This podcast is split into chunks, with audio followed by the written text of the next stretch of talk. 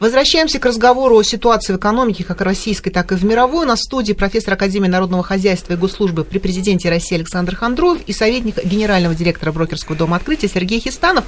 И мы, собственно, прервались на самом интересном месте на дискуссии по поводу судьбы доллара. Да. Всегда горячие дискуссии по этому поводу. Александр Андреевич, да, вы хотите... Да, ну, вы знаете, вот так получилось, что мы с Сергеем-то и занимаем одну одинаковую позицию. Просто мы в чем разошлись? Э, в сроках. Угу. Потому что Сергей говорит, что смена фунта стерлинга на доллар заняла 40 лет, а это будет лет 20. Ну, я согласен, может быть, и 20, может быть, даже и 30, там, или 10 лет. Но я полагаю, что вот в ближайшие 3-5 лет мы увидим изменение расстановки сил – да, э, вот в структуре резервных валют, э, в квотах валютного фонда, вот голосования.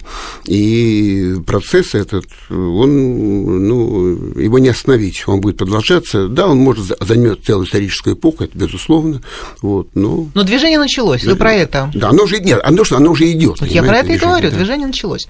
Э, меня удивляет то, что в дискуссии про резервные валюты вы говорите, резервные валюты, резервные валюты, но говорите исключительно про доллар. Но есть еще такая резервная валюта, да, и про фунт стерлингов, но есть еще такая резервная валюта, как евро. Что ж вы про нее-то все время умалчиваете, Сергей? Да, евро. Э, во-первых, евро это абсолютно уникальный исторический эксперимент. Вот как ни странно, за всю письменную историю человечества не было ситуации, когда несколько независимых государств имели бы общую валюту. Вот обратная ситуация была сколько, сколько угодно. То есть, когда в одной стране ходило несколько валют, вот это вот легко хоть э, вспомним царскую Россию, рубль ассигнациями, рубль золотом и рубль серебром, причем золотой и серебряный рубль имел плавающий курс к рублю ассигнациями. Э, в советские времена был просто рубль, был инвалютный рубль, были так называемые чеки, даже велась торговля за них и так далее. Вот. Э, то есть вот ситуация, когда бы несколько разных стран имели общую валюту, это первый раз в истории человечества.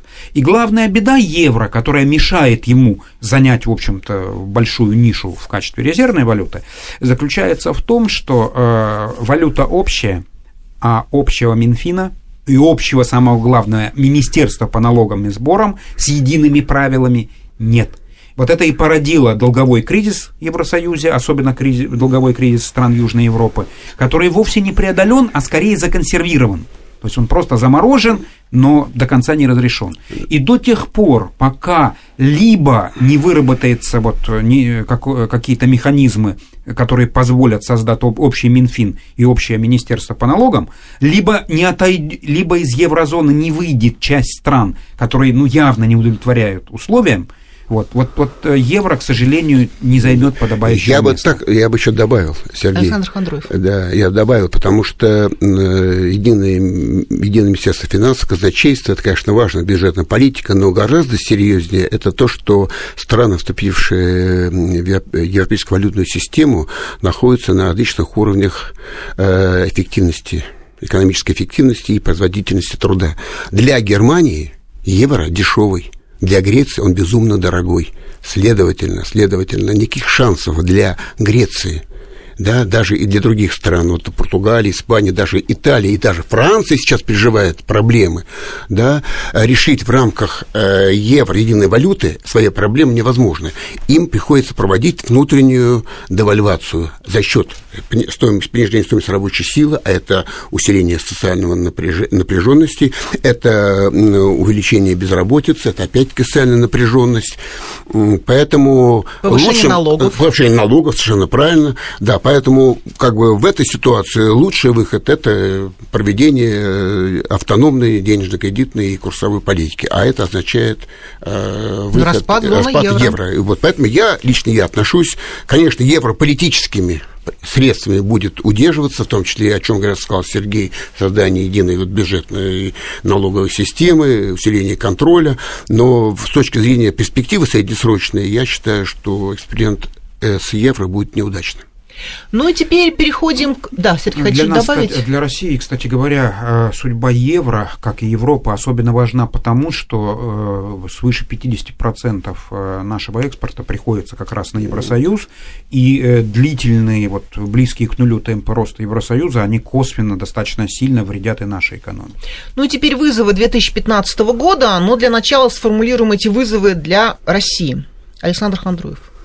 Нам придется жить в условиях экономических санкций, поэтому все больше и больше нужно будет опираться на внутренние источники.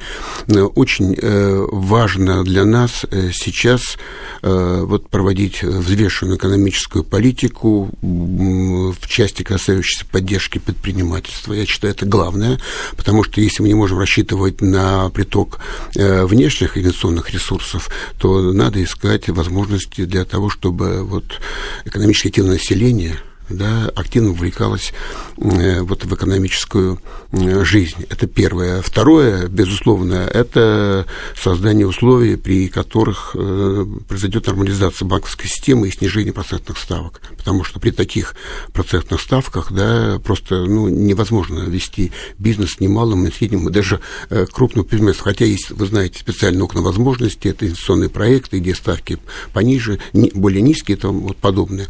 Вот это тоже важное направление направления э, в работе. Ну и третье, конечно, э, нам э, ни в коем случае нельзя допускать ситуации, когда будут происходить обвальные изменения курса рубля по отношению к доллару и евро. И если мы понимаем, что от лимитной поставки валютной выручки зависит относительная стабильность валютного рынке, то нужно всеми возможными средствами все-таки избегать вот этих как бы резких, неоправданных изменений валютного курса. Тем более, что мы будем жить в условиях, когда, скорее всего, суверенный рейтинг России э, будет э, понижен и сохранятся ограничения на доступ к внешним источникам финансирования. Сергей Хистанов. Ну, я бы прежде всего отметил э, заметное падение поступления от экспорта. Вот, э, это окажет сильное влияние на бюджетный процесс – соответственно, э, нам, э, нас ждет радикальное, радикальное сокращение совокупного спроса в экономике. Как следствие, это потребует большого сокращения расходов, как расходов государства, что неизбежно скажется на бюджетозависимом населении – а у нас это, наверное, 45% экономически активного. Если прибавить сюда еще 30% пенсионеров, то под 75%. Э, так и бизнеса, который для того, чтобы выжить вот в новых условиях, вынужден будет э, прежде всего сокращать персонал, ну, как следствие вырастет напряженность на рынке труда, и, э, в общем-то, главный вызов российской экономики – это процесс болезненного приспособления к новым реалиям. Я думаю, что где-то первая половина 2015 года это будет такой вот затянувшийся по времени, но процесс приспособления.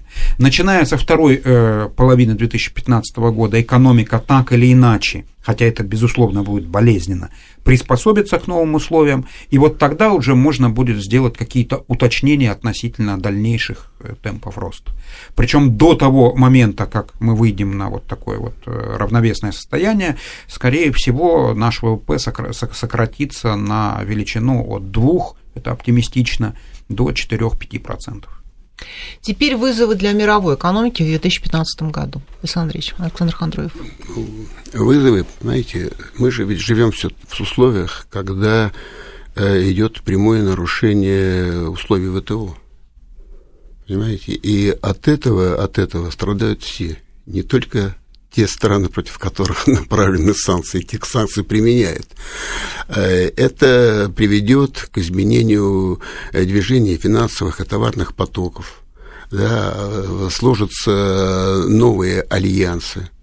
Потому что ведь БРИКС возник чисто случайно. Это вот искусственный термин. Вдруг страны объединились, понимаете? А сейчас уже создали банк развития, да, э, есть совместные проекты и тому подобное. Поэтому вот э, эти все э, политические реалии, которые складываются э, сейчас, они, безусловно, повлияют на динамику мирового хозяйства и развитие мировых финансовых рынков, к сожалению, не в лучшую сторону. Сергей Хистанов. Ну, мне кажется, что главный вызов – это устойчивость э, темпов восстановления США, экономики США. Главный вызов – это замедление экономики Китая. есть... Я прошу прощения, когда говорят о замедлении экономики Китая, это же цифры относительные. Цифры абсолютные, вполне возможно, такие же, как и были, а может быть даже и больше. Ну, это дискуссионный момент. Тем не менее, сами монетарные власти э, Китая открыто говорят о том, что китайская экономика замедляется. Более того, они даже ставят задачу плавного и постепенного охлаждения экономики. Вот, по крайней мере, пока у них темпы роста, которые являются мечтой многих стран, свыше 7% годовых. Э, и э, очень важный, и пока, к сожалению, на этот э, вопрос ответа даже приблизительно не наблюдается, это процесс перехода китайской экономики от экспортно-ориентированной модели, как она развивалась про предыдущие там, практически 20 лет, да, к ориентации на внутренний спрос. Вот э, от того, как, каким темпом, на насколько удачно будет идти этот процесс, во многом это и определит развитие мировой экономики. Наша программа завершает фактически линейку информационных программ в этом году. У нас остается буквально минута. Очень кратко поздравления с Новым годом. Через несколько часов Новый год уже наступит, 2015. Александр Хандроев. Я от всей души поздравляю всех слушателей э, радиостанции Вести, Вести ФМ с вступающим Новым годом. И очень хотелось бы, чтобы 2015 год был лучше, чем 2014. Александр Хандров, Сергей Хистанов. Э, поздравляю всех слушателей радиостанции Вести ФМ с Новым годом и желаю им, чтобы они в новом году нашли достойное место для себя в российской экономике. Это был Сергей Хистанов. Ну а я всем желаю не поддаваться панике, сохранять всегда бодрое расположение духа и понимать, что безвыходных положений не бывает. Когда дверь закрывается, открывается форточка. Всех с Новым годом. До свидания. Я прошу прощения, у нас в студии были профессор Академии народного хозяйства и госслужбы при президенте России Александр Александр Хандров и советник генерального директора брокерского дома «Открытие» Сергей Хисанов. Спасибо, с Новым годом, до свидания.